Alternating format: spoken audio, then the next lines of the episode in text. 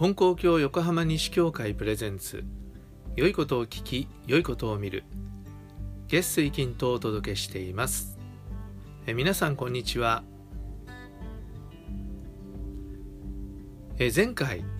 立教新伝を読むということで立教新伝を読ませていただきましたけれども、やっぱり耳で立教新伝をそのまま聞いてもなかなか分かりにくいかなということを思いました。それで昨日が立教記念日だったんですが、改めて立教新伝を現代語に僕なりに意訳するということをやってみました。今日はそれを聞いていただこうと思います。それとこの訳をつけてみるという中でいろいろ感じたことがあるので、そのことをちょっとお話ししたいと思います。1859年11月15日、旧暦でいうと安政6年10月21日ですが、その日の夕方ですね、教祖様はその日に麦まきが終わったんですね。それで麦まきが滞りなく終わりましたと神様にお礼を申し上げられたそうです。すると神様は、麦まきが終わって神も安心したとおっしゃって、それで5枚の色紙、5色の色紙を買ってくるようにと教祖様に言われました。教祖様は歩いて隣村まで行って、その紙を買ってこられました。おそらくね、この紙何に使うんだろうかなと思いながら、それでも神様のおっしゃる通りになさる教祖様でしたから買ってこられたわけです。そして帰ってきた教祖様に神様は、その紙を切って神前に飾る幣を作るように命じられました。幣っていうのはよく神社とかで見られるジグザグの紙ですよね。神社のご神前に祀ってあるのをご覧になったことあるかもしれませんが、両側に対称にジグザグの紙がつけてあって、それで立ててある、ああいう感じですよね。それを5枚の色紙で作るわけですから、結構本格的というか、しっかりしたものを作られたわけです。そしてそれを作り終えた時に神様が教祖様に言われた言葉です。僕なりの現代語の意訳ですが、聞いてみてください。この幣を作ったのを区切りとして、これ以降は農業を差し止めるから、そのように承知してくれ。農作業で外に出ていると、家には願いを持った人が参ってくる。そして呼ばれては家に戻り、その人たちの願いが済んで、また農作業に外に出る。するとまた呼びに来る。それでは農業する時間もないし、願いに来た人も待たせねばならず、両方の差し支えになってしまう。どうか家業をやめてくれないか。その方は42歳の年に医師も手を離すような大病をした。皆が心配して神仏に願い、おかげを受けて全快した。その時に死んだと思って欲を離して天地金の神を助けてくれ。妻も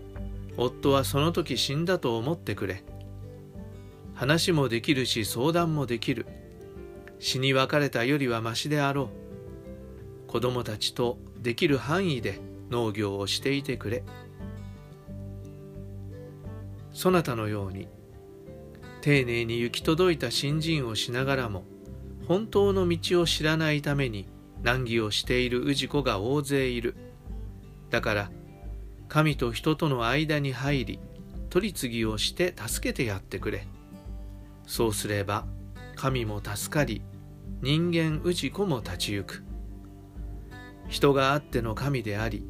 神があっての人である。未来にわたって繁盛するようになる。親である神と子である人間が互いに頼り合い、助け合って立ち行くようになるのである。というのが立教新伝の内容だと思います。でこれ改めて読んで思ったんですけども、神様が威張っておられないんですよね。神様が麦まきが終わって神も安心したとおっしゃったのがですね、この頼みをしたいんだけれども、神様は麦まきの最中忙しい時に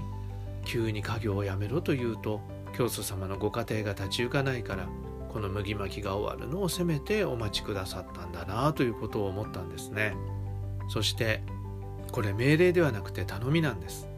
どうか家業をやめてくれないかと言ってお頼みになってるんですね。で天地金の神を助けてくれと言ってお頼みになってるんです。教祖様の暮らしのことを思いやって、そして奥様が心配されているということも思いやって、奥様にも諭すように頼まれているわけですよね。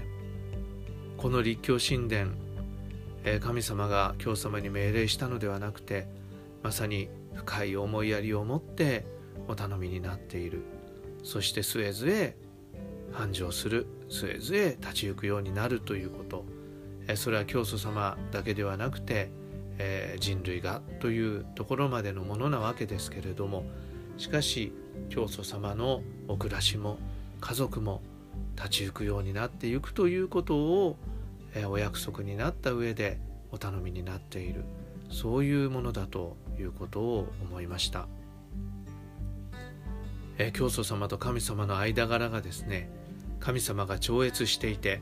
もう本当にはるか上の方から命令するというような関係ではなくて、